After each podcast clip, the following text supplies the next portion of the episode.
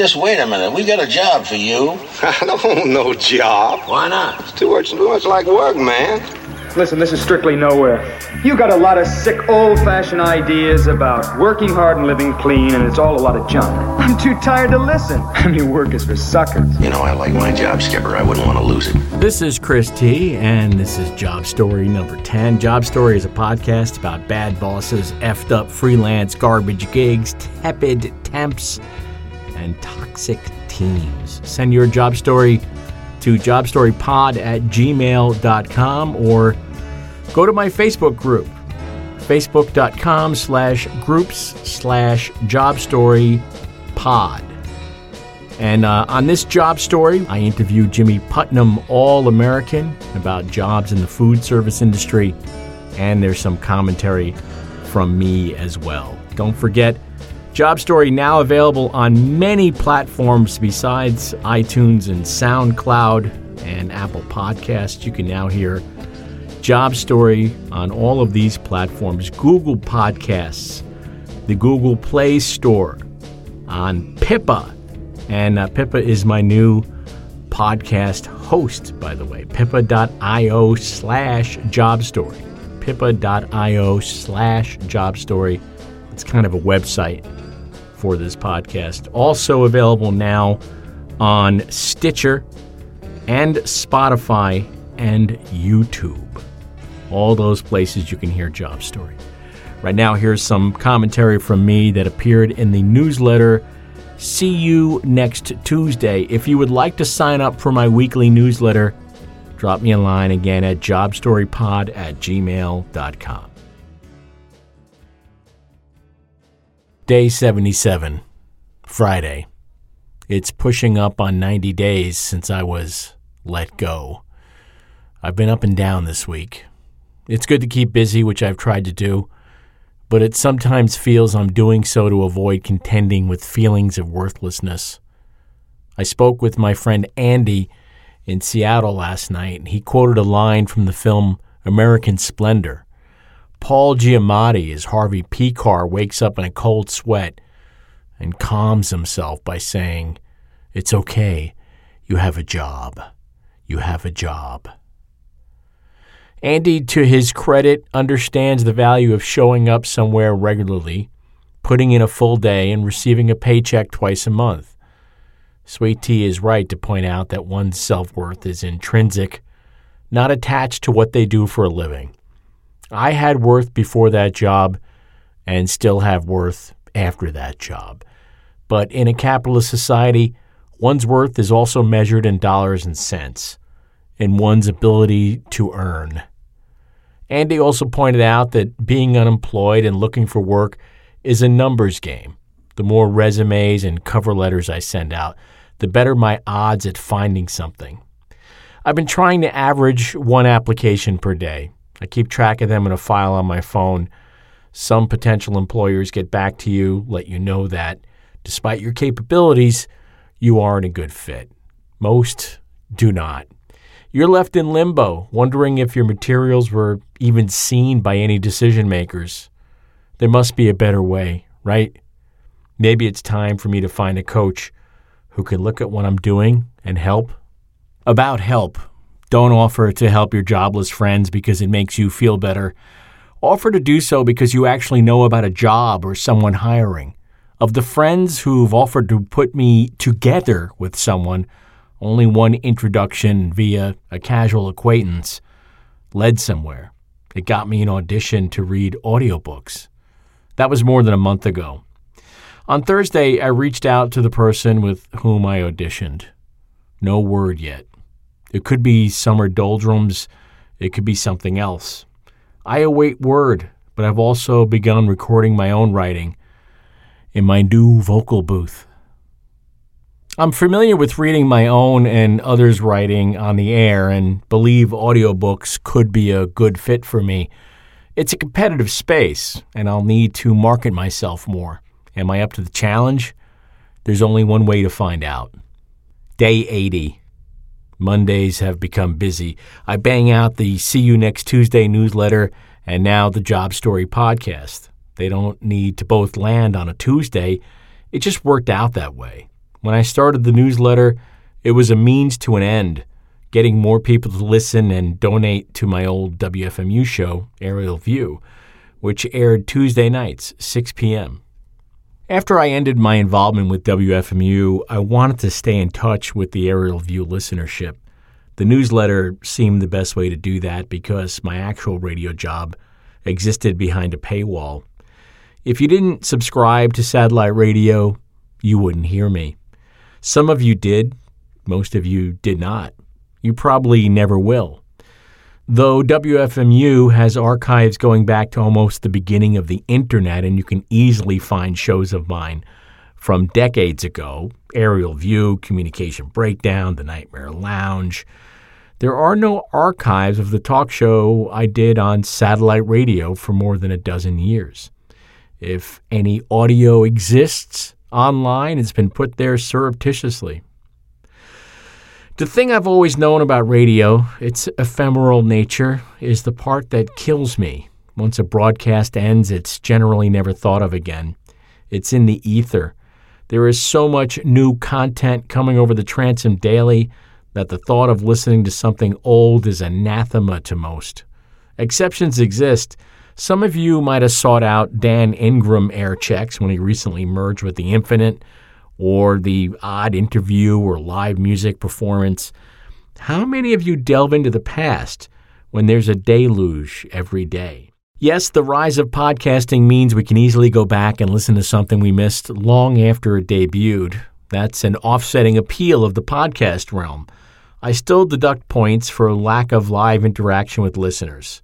There are podcasters who regularly open the phones, but it's not easy and you can't cast as wide a net.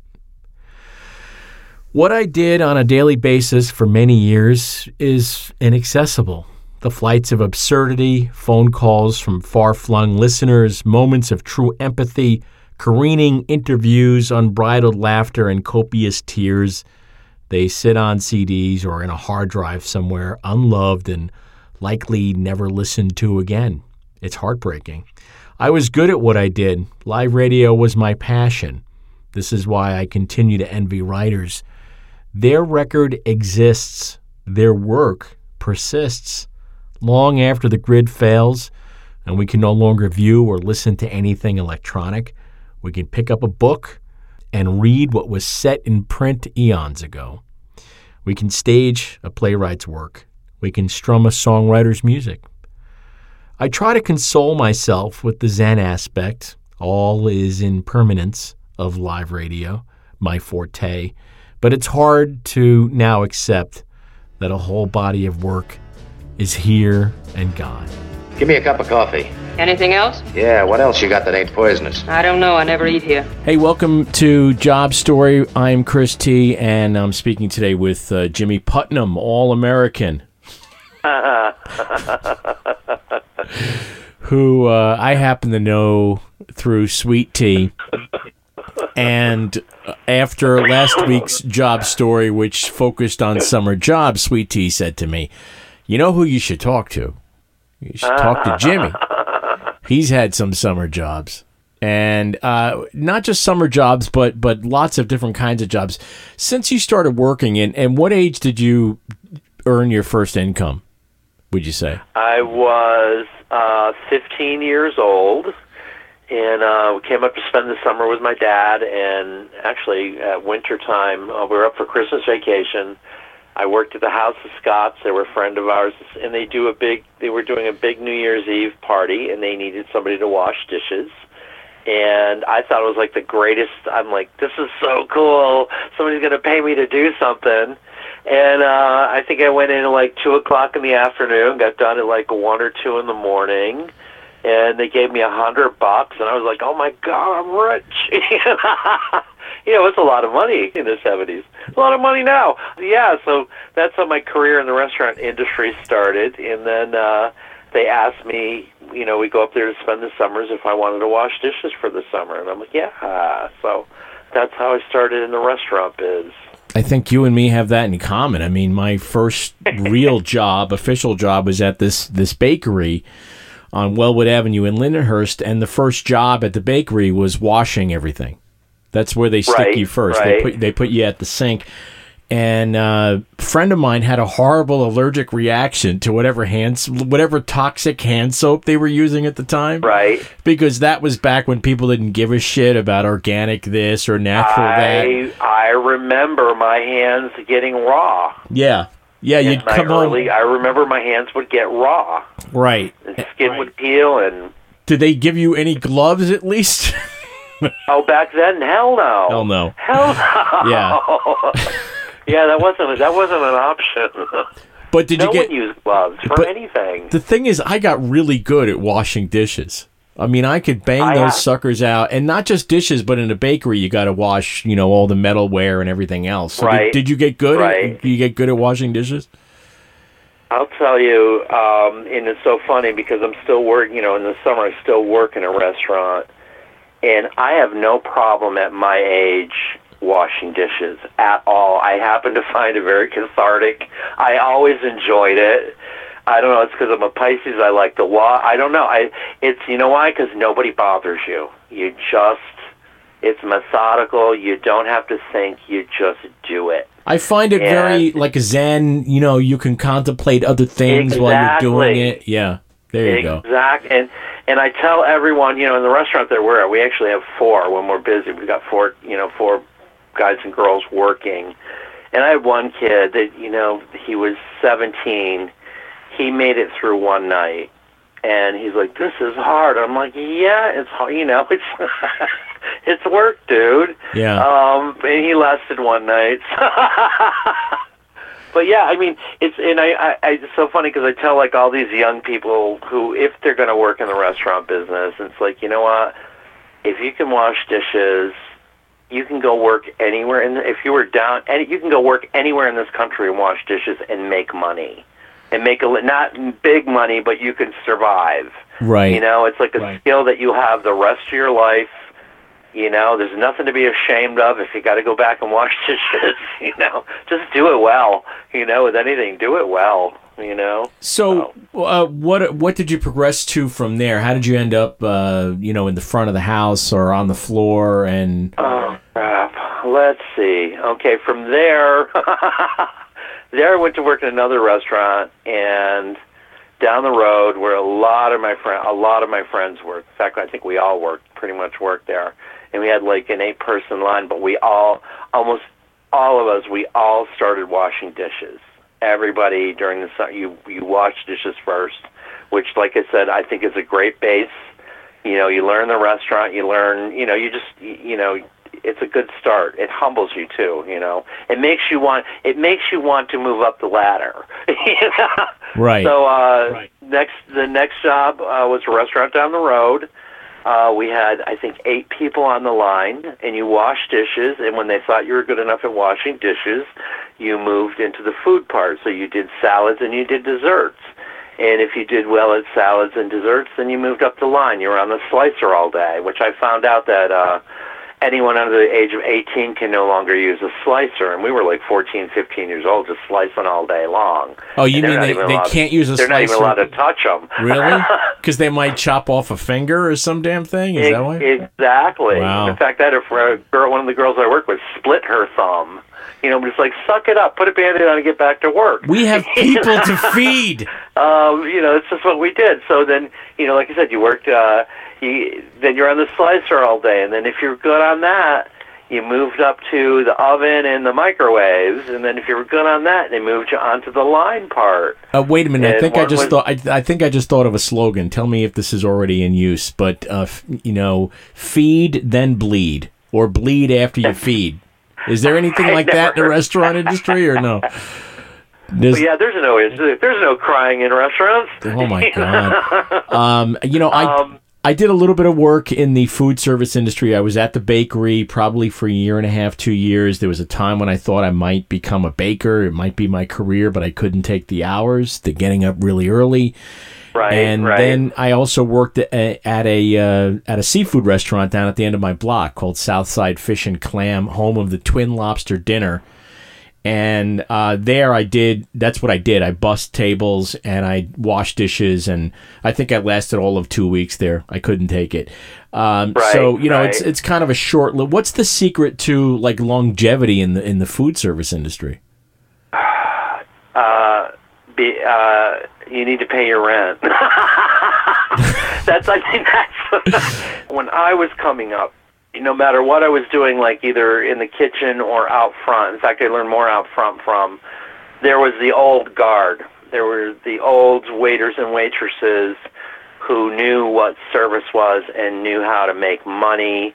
They knew every trick in the. They knew everything about getting the most, the biggest tip and they no longer exist. These people, the, the restaurant industry today is so different from when I was there. You know, from when we were coming up, and you know, I go back to this restaurant where we had to work our way up, and I worked there for three years, and we all learned how to do every.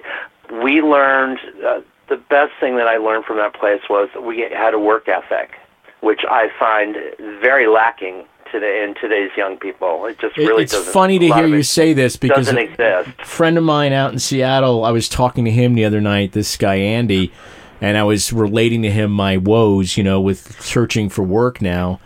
And I was complaining about how, you know, I feel like as an older person at this point, I'll be 56 in September. I wonder if a lot of these places are looking for, you know, older people or if they would hire an older person and uh, never thought I'd have to contend with this, uh, obviously. Right. But but he said something really important. He said, "Look, you know, we're of that generation where we go to work and we put our heads down and we do the job." And they pay us, and t- today that doesn't happen a lot. I mean, a lot of these kids are just not used to grinding it out and doing the job. I mean, you're you're saying you find the same in the restaurant industry? Oh my! Oh, unbelievable. Um, I find that in year four of this restaurant, I'm more tolerant, but I also see that we've got some very, very good kids coming. You know, they're they're busters and food runners. Um, most of our staff are foreign kids working here for the summer. We had. I was talking to the owner of the restaurant. We did not have one single American high school or college kid apply for a job at our restaurant. So we have to fill it with foreign kids coming over here from they're from Kazakhstan and Russia. Uh, we've got people from Turkey. The village itself would not run without these people because high school and college kids do not want to work anymore in the summertime. And if they do, you have to work around their schedule and they're going on vacations with their parents, which I never knew was an option. That I could That's take off two weeks in the middle of summer and go on a vacation with my parents. I'm 59 years old. I've never been on a vacation in my life. but but obviously this is you're able to do. I'm like, why didn't I think of this? Um, you know, it's just it's it's crazy. But like I said, we've got the the young people that we do have are really really good, and I found that this year. Uh, the first two years, I was so annoyed because every one of them would be on their cell phone Wow. whether they were working on the line, whether they were washing dishes, whether they were bussing tables. Um, and I, as a boss, it's like, you know what? I'm not paying you to be on your phone. Your Right. friends should know you're working. Your friends should be working. What the hell do you have to talk about? Wait, You know, I know as an adult, when I go to work, I'm Yeah. at work. So unless there's a death in the family, and this is the way it's always been for me, we were not allowed to get phone calls at work or make phone calls unless it was an absolute emergency. yeah.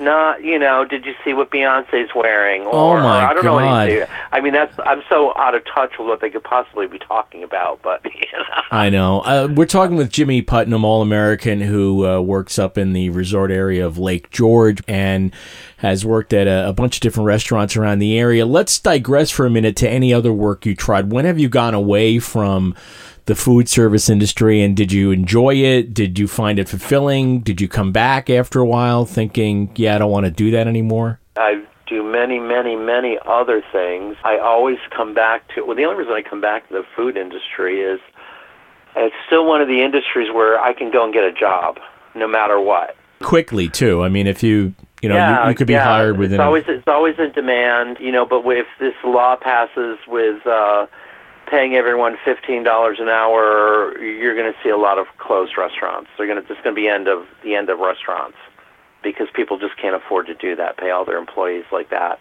and I see Sarah Jessica Parker and all these other people. They need to shut their mouths unless they're in a, you know unless they're working for tips, you know, and trying to pay the rent. You need to be quiet. Don't tell don't tell restaurateurs how to run their business. You're saying it's that gonna- this it- this guaranteed minimum wage of fifteen dollars an hour is going to cause the closure of, of a lot of restaurants. It's going to cause the closure of many many restaurants. They cannot afford it. They can, they will not be able to afford to run their restaurant. wow. And this is yeah, like What are people earning now? By the way, what my mind. what are people earning now? What's what's the minimum wage, and then what do you what do you hope to? I think I think in the kitchen on the line, I'm just I'm just taking a guess from you know what I know what I make, and I'm making 14 an hour on the line. Uh, I think dishwashers are making 12. Okay. McDonald's are paying you know and wherever they're paying them 15. I don't know. Uh, it depends on your experience. I've been offered more. Right. I could have gone. I could go work at another restaurant, and I do that. And this, you know, when I fill in, like in the fall, I'll, before I go out on the road, I will fill in there. It's just, it's not worth it. The stress level is, it's just a very stressful place to work. So I'd rather make less money and be with people that I enjoy, and Right. uh, just it, it makes sense. You know, I don't need the stress in my life at this point. But um, other jobs, I've had a million other jobs. Okay. Well, let's Um, let's focus in on one where you started the job full of hope and brimming with good wishes, and then within a matter of weeks or months, you were like, "If I don't leave here, this place is going to kill me." I know there are a lot of other podcasts where you can get positive, uplifting stories of Right. career development, but I, I, I'm trying to go in a different direction here. I'm trying to to hone in on those jobs with the bad bosses and lots of garbage that you're forced to eat while at the job and and find Right. out how people survive that stuff and how they they found the resilience to to walk away at some point. So what was the job that began to drive you crazy? I think it was when I was a resident support staff at a group home for people who are HIV positive. Mhm. And I was so, I, in fact, um it was a year-round job in a very small town. Uh, they were very sought after, but it was also in the field that you know was kind of what I was doing. And um, I think like 40 people interviewed for the job, and I came in fourth. They were hiring three people, and I came in fourth. So, but the person they hired uh, left like after seven or eight months because he wanted to go walk barefoot through the world and and see. I don't know what he did. Yeah, I don't know what he did, but it was a good thing for me because then I got a job, and it was always challenging. Mm-hmm. Absolutely, always challenging. It sounds like one of those jobs you can't leave there when you go home. It comes with you. It comes home with you. It it does, but it, it also in that town that was one job, mm-hmm. one full time job. I always worked two full time jobs. I worked ninety hours a week. Dear God. Um, so that was one job, and then I would go to another job. Yeah, it just got a politics. There were so many rules and regulations of the house when it first opened because of funding. The people who were supposed to live in the house were not the people the house was set up for. So we were we were getting a lot of drug addicts and alcoholics, and and we were not trained to deal with these people. We had no training, and they never did get any training so it was very it was all it was very stressful and by the end i was just like you know what i have just had it i felt like i was being abused and run over no support yeah. and uh it's it's You got burned fun. out? and, and there's someone i just one of my coworkers who was actually my superior one of my superiors I just absolutely despise this human this person, and it just ate me up that I would have to go in there every day and deal with someone I absolutely loathe, you know, and it just it made me a really it made me a really bad person. I don't you know I what mean? that's really like at all. Screwed with my head. and I did. I just I would I wanted to vomit every time I looked at her. Yeah. I just Listen, you it, know, I- and that's not a way, good way to live, Chris. let's let's let's as they say let's drill down on that for a minute because i think that's one of the major reasons why people have to leave jobs is because of toxic coworkers. They can't take it Right. anymore. And Right. and a, lot of people have stayed in jobs with awful people because they needed the paycheck. They obviously needed to pay the rent or the mortgage or whatever. But Chris, every most most people do. yeah. You know? I think that most people suffer in silence, and there's really Yeah. not a lot you can do about it. I mean, there there's very little sympathy from higher ups when you go to them and say, "Hey, this person is is making me insane. This person has horrible Yeah. work habits. This person is shoveling their work onto everybody else, and so on and so forth." And they don't see that. They don't see that side of it. It's almost like you're being gaslighted. You know, you go and try to explain to somebody, Right. and then they're like, "Yeah, but." I don't understand it. I don't see that at all. We don't see that at all. And you're like, well, trust and, me, it's and happening. oh boy, you're nailing it. Yeah. is it, well, is that what you went You're through? nailing it. Wow. That's a dude. That's that's like. Oh, You also did some hospice care as well, right? Would that was that the same job where you were helping uh, people? no, this that was the job. That was the job after. Okay. Um, hospice was. I uh, wow. Dealing with um, wow, that brings back a lot of stuff. I was so when I started as a home health aide. That's a where I felt that I was doing good, and I did do. I did do a lot of good. I did a lot of good. The one of the hardest things I've ever done but when it started with, you know, I was in Provincetown at literally the height of the AIDS epidemic, so every new client I got literally was going to die. It was going to happen eventually.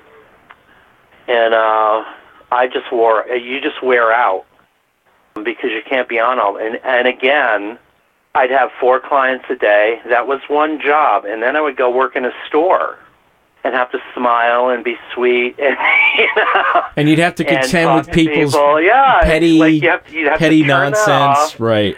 and go be a salesperson or work in a restaurant. And one of the worst days I ever had was I went to my one of my favorite clients. I had him from eight to I was there from eight to ten in the morning, you know, and, then they'd send me to someone else and someone else and someone else. You know, it was like clockwork. And um, he wouldn't let go of my hand and he was dying and he would not let go of my hand and his family was there and he didn't want everything he wanted me but to leave you know I don't, I don't have a choice I had to say goodbye and I had to leave and I went to three other clients went home took a quick shower got dressed went to work in the shop and found out that he died like 15 minutes after I left and Oh like my God. you know here I am and I have to stand there and be nice and happy and you know and it's like it was tough it was tough Do but I wouldn't. I I would still do it all over again. I would still definitely do that all over again. Well, are those the But- same qualities that you learned in in the food service industry that made you good at that job? I mean, you, in the food service thing, especially if you're waiting on people, you have to be patient and empathetic, and you have to listen. And were those Yeah, skills no, that you no, had? no, because I can't. Um, No? I can't do that. I mean, that's why I can't be a waiter anymore. I mean, Okay. I was a very good waiter, but I just don't care anymore. You just Um, does it? it's and it's only it has changed. It changed. I, I, I just wanted to just. I just wanted to say, just shut up and eat it. You know, You this know, is it's- fun. it's- Here's I got to stop you. We're talking with Jimmy Putnam here on Job Story, but I because you know we we were just out yesterday having a meal, and I I am so uh-huh. uber conscious all the time of the difficult job of waiting on people, and and I want to be one of those.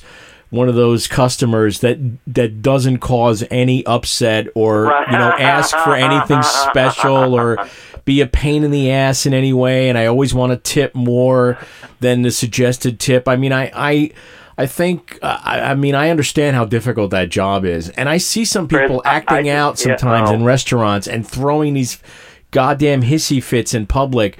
I mean, have did you ever have a customer just totally unload on you and and you had to stand there, or did you ever respond to somebody? I've never had them like do it to my. Well, here's my thing. See, I have an ass, and Yeah. then when I was younger, I had an even better ass. Mhm. I have been known to turn around and drop my pants in the dining room and walk out the door. I've done that twice. What? Um, I got no, I got no That problem. sounds so unsanitary. Wait a my ass. I'm leaving. And uh, I had a manager run out in the parking lot after me. Just she was laughing hysterically. She goes, "Can't believe you did that." what Oh, caused what caused the pants dropping? What was the what was the comment or what did they the customer just, do? I just had enough. Yeah. I just, I just had enough. Where uh, uh, you know, you get these people who are like just so holier than thou. I'm just there to. I just want to bring you your food. I don't want to fight. Right. I don't want to argue. I'm trying to make a. I'm trying to make a living. right. You know, just because you're having a bad day, don't put it on me. And they do. That happens all the time. right. And you've got the people who are control freaks who have to control everything. And it's like, I just want to bring you your food. That's all. I don't want to be your friend. I don't want. Yeah, I I always be thought pleasant. if I was going to start a You know, restaurant, we're not going to send Christmas cards. no. if I had a restaurant, Jimmy, it would be called Shut Up and Eat. That would be the name of the restaurant. and everybody would just sit in silence and eat their food, and then Mine get would out. be take it and get. yeah, take it and get. Um, Yeah, it's it's it's a different it's a totally different industry now, and it's very everyone's so entitled. Everyone has all these special, you know. It started with gluten free. One person's gluten free. They don't even know what it is, but is, Right. is everything gluten free? right. You know, it just it's gotten very very complicated. And I happen to hear the stories, you know, from all the people and every day, and I could I just I don't have it in me anymore to be that. I don't have it in me to be nice anymore. And I one of my one of my worst jobs. I only lasted a day. And it was at the last, well, it is now the last Howard Johnson's restaurant in America, which is in Lake George. And I, I got a job there as a waiter. So for the morning, I got there early, early, like you know, on the floor seven o'clock in the morning. They trained me in one half of the restaurant, which is like not, you know, which is the booth and the counter, whatever. So I followed a waitress all day long. And then they're like, "All right, you're ready to go on your own." And they have a dining room, and they put me in there all by myself. And I got this elderly couple, and they were in there for the the they were in there for the uh, uh, clam, all you can eat clam dinners. Oh yeah. And I'm waiting, and I'm waiting on them, and I think I'm like pretty, you know, doing a really good job. And the lady goes, and they finish their clams and their fries, and she goes, "We want more." I'm like, "Fine." So I get bring them more clams, and she goes, "What? No French fries?" I go, "What do you expect for three ninety five? You didn't get more French fries. You got more clams. You didn't get more French fries. You didn't get more coleslaw." And she had this this snotty attitude, and I didn't like her face because she was ugly. And um, she goes, "Well, I want clam chowder." And I'm like, "Fine." So I go in the kitchen. There's nobody in the kitchen. There's not a single soul in the kitchen. I don't know where everybody went and I'm looking for clam chowder. I see this big pot on the stove, and I look in it, and there's a big, you know how when you dump a dump a can out, Right. In can form, like the soup is in can form. So it's a big glob of uh, big glob of clam chowder just sitting in some milk, and I'm like, you know what? Um, I just I don't know why. I just I walked out the back door because nobody was nobody was there, and um, I just left. And you had to there's behind the restaurant was this big hill and our our cars were parked up on the hill. I don't know why i didn't walk up the driveway i started climbing up this hill on my hands and knees and i was laughing so hard because nobody saw me leave and i could barely get up i could barely get up. And the woman still- and, uh, and, and I just all I could think was this lady just sitting there waiting for her clam chowder. I laughed all the way home. I'm like, I wonder how long it took for them to figure out. Yeah, I wonder. I oh now I want to know how long she sat and waited for her goddamn clam chowder. Oh my god! I listen. We gotta. I want to wrap this up with Jimmy Putnam and ask about the nature of work nowadays because I, you know, I'm fascinated by the subject. I always have been. That's why I wanted to do this podcast. And I mean, it was inspired by me losing my job after 12 years and a month. But it's it's also some, a, a topic that's always fascinated me because we made this decision many many years ago uh, and i mean humankind made this decision to exchange our labor for money i mean we used to just labor like you would go home and you would plow the field or do whatever you needed to do to bring in some food and you would whatever but then we decided well this industrial revolution things means we all commute into the city and we all work for cash and then we use that cash to buy things. It it still strikes me as a bad deal. on any number of levels. But I, I, just read this article the other day about how even though we're experiencing record corporate profits, it's not being passed along to the people no. who actually no. do the work. I mean, I what do you? Let's talk about the middle class for a minute because I came from the middle class. I think you came from the middle class. What is the future of the middle class in terms of actually being able to have one in this country based on what these corporations are doing in terms of compensating people fairly?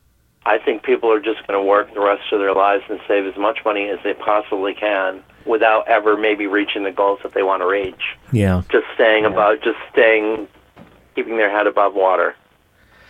I don't know. I don't think it. I don't know if it exists anymore. I, I, if it's if it's you know, I look at my brother-in-law who's living in in California right now. He's paying forty five hundred dollars a month for a two bedroom apartment. Yeah. How do you do that? Yeah. How do you do that? You know, and you know what the rents are in New York City, and and you've got all these little these little nineteen year old tech kids making a hundred thousand dollars a year, and they're living five or six in a house. Right. It almost makes me feel better that I live on so so much less, but I'm doing so much better. Um, you know? Yeah. But still, it's like I have no. I have you know the thing about working in restaurants and things. I have no retirement. I have no 401k.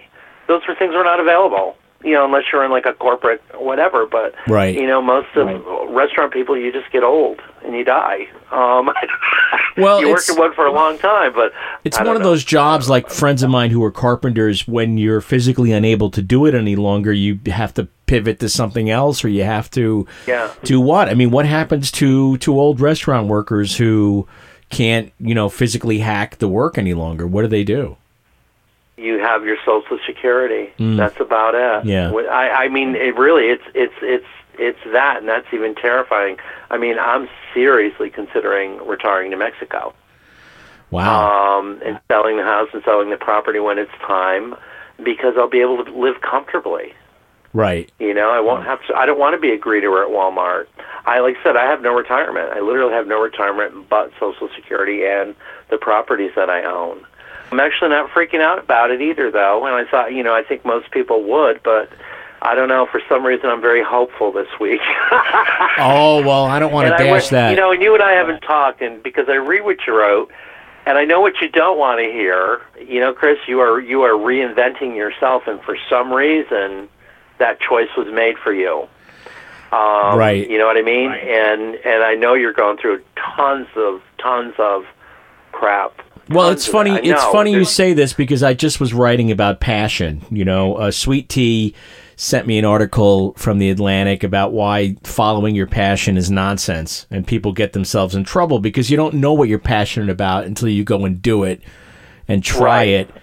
And so I was writing about that. I was writing about how, you know, start with this podcast, I've found something to be passionate about again because it is a new form for me. I mean, I dabbled in it before, but this is sort of a new thing and I'm learning a lot and I'm right, finding out right. about this process. I mean, to me, the best parts of what I did in my broadcast career was interacting with callers, which is why I wanted to get right. on the phone with you and have this conversation. And, and I thank you for your time. I do appreciate Mm-hmm. it.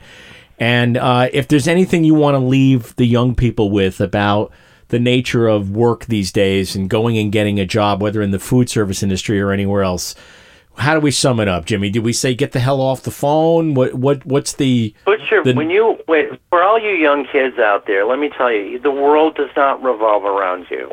Just to let you know, and there are really great, there are really really great kids out there, really really really good people out there, but the phone goes away. You're not being paid to be on your phone. There's nothing you need to know. You need to focus. You need to be present in your job you're being paid to do. That's the best, you know. There you go. I'll, That's I'd, all I can say is be present and do your job and learn. And, you know, it may not be something you want to do forever, but you know what? If you want to work, if you're going into the workforce, there are things that are expected of you, and your parents are not going to be there to bail you out and take care. Well, you know, unless you want to live with them the rest of your life, and a lot of these kids are going to live with their parents the rest of their life. But, Right. Um, but just, just figure it out, kids. And I But would your add- phone is not, your phone does not belong at work. I would add one thing to that. When you get really fed up and really tired, just pull down your pants, show your ass, and walk away. and walk out the door. It's so cathartic, bud. Yeah. And I, it is. It really is. if, if you can laugh, and Chris, you are married to one of the most positive, wonderful human beings, and she's the person who has always got me through things in life with her attitude. Yeah. With she's uh, the person who, no matter how bad I ever felt, she's the one who could always make me laugh and look at the good things in life. And Chris, good stuff is going to happen. It is going to happen to you, bud. We don't know why this happened, but it did. But you know, you're going to be fine. You guys are going to be fine. Thank you. you. really are. And you're right. I, You know, I married. I married You the right person. A fantastic writer, dude. Oh, thank you. Um, and uh, you, it's, it's it, you know, I'm sorry, but I'm a huge believer everything happens for a reason. You know, it may not always be a good reason. Right. Um, I, mean, I wish I could give you know like the positive part of it, but hey, you never know. You don't know. No, I, I listen. I I'm coming around to that position as well. I think what I was doing couldn't be sustained. I mean, I did it as long as I could. It came to an end through no agency of mine, and that's part of the thing is that I I had to stop putting the blame on myself and stop feeling guilty about that gig ending because Right. I did everything I could to make it last and to sustain it, and it just wasn't going to happen. I'm, I wasn't the decision maker; it was out of my hands. Right. So, Right. I think you know I'm. And that's I'm a very that's a very hard thing. That's a very hard thing to deal with. But when you look when you think in the grand scheme of things, Chris, we have no say in anything. We really don't. right. Yeah. You know, we don't. We can make it. We can be the best planners, and we can, be, you know, do everything we're supposed to do. But and the, you know, we have no control. Well, listen, as the sto- as as the Stoics like to say, and I, I I'm trying to be more stoic in my old age, as the Stoics like to say, you can only play your part. You know, there's a lot of other Right, things that are going right. to go on around you that you have no influence over, that you cannot impact, but all you can do is play your part. So I, I thank you, Jimmy, for spending some time with me on Job well, thank Story. you, Chris. Take care. Talk to you soon. And, and you're you're going to do good. You're going to do well. And please bring me more French fries when you get a chance. All right, dude. So Give long. my love to give him my love to Missy. I will. And uh, there we go. Jimmy Putnam, All American, here on Job Story, spending some time with me. Thanks, Jimmy. Bye bye. Yep. Bye bye. Another cup of Java. You must like our coffee. It stinks. I notice you're drinking your seventh cup. I like your sugar. That was Jimmy Putnam, All American, talking about his long career in the food service industry. If you've got any great food service industry job stories, send them to me at jobstorypod at gmail.com. You can also submit it there on our Facebook group, facebook.com slash groups slash jobstorypod. That's Job Story number 10. Thanks again for listening. Don't forget Job Story available not only in iTunes and through Apple Podcasts and SoundCloud, but now in a whole bunch of places, including Google Play, Google Podcasts, on Pippa at pippa.io slash public slash shows slash job story. This will all be in my newsletter. By the way, sign up, send me an email, jobstorypod at gmail.com. I'll sign you up for the See You Next Tuesday newsletter. But also available now on Stitcher, on Spotify, and yes, YouTube. So there are lots more places to listen to Job Story, and I do appreciate you listening to this show. And thanks to everybody who helped me out with this week's program, including Jimmy Putnam and you, Sweet Tea. You're everything to me. And uh, I'll see you next week here on Job Story. Raj, I'm in here recording. Why you gotta re- interrupt me, Raj? Roger, how am I supposed to do this? Raj, you can't have an audiobook with a cat crying halfway through. I'm telling. What's the matter, Raj? Raj, come here. Raj, what do you want to say to the people? Come on, Raj. Suppose you tune in next week to see if I'm still on the job. Roger, can I finish this? Thank you.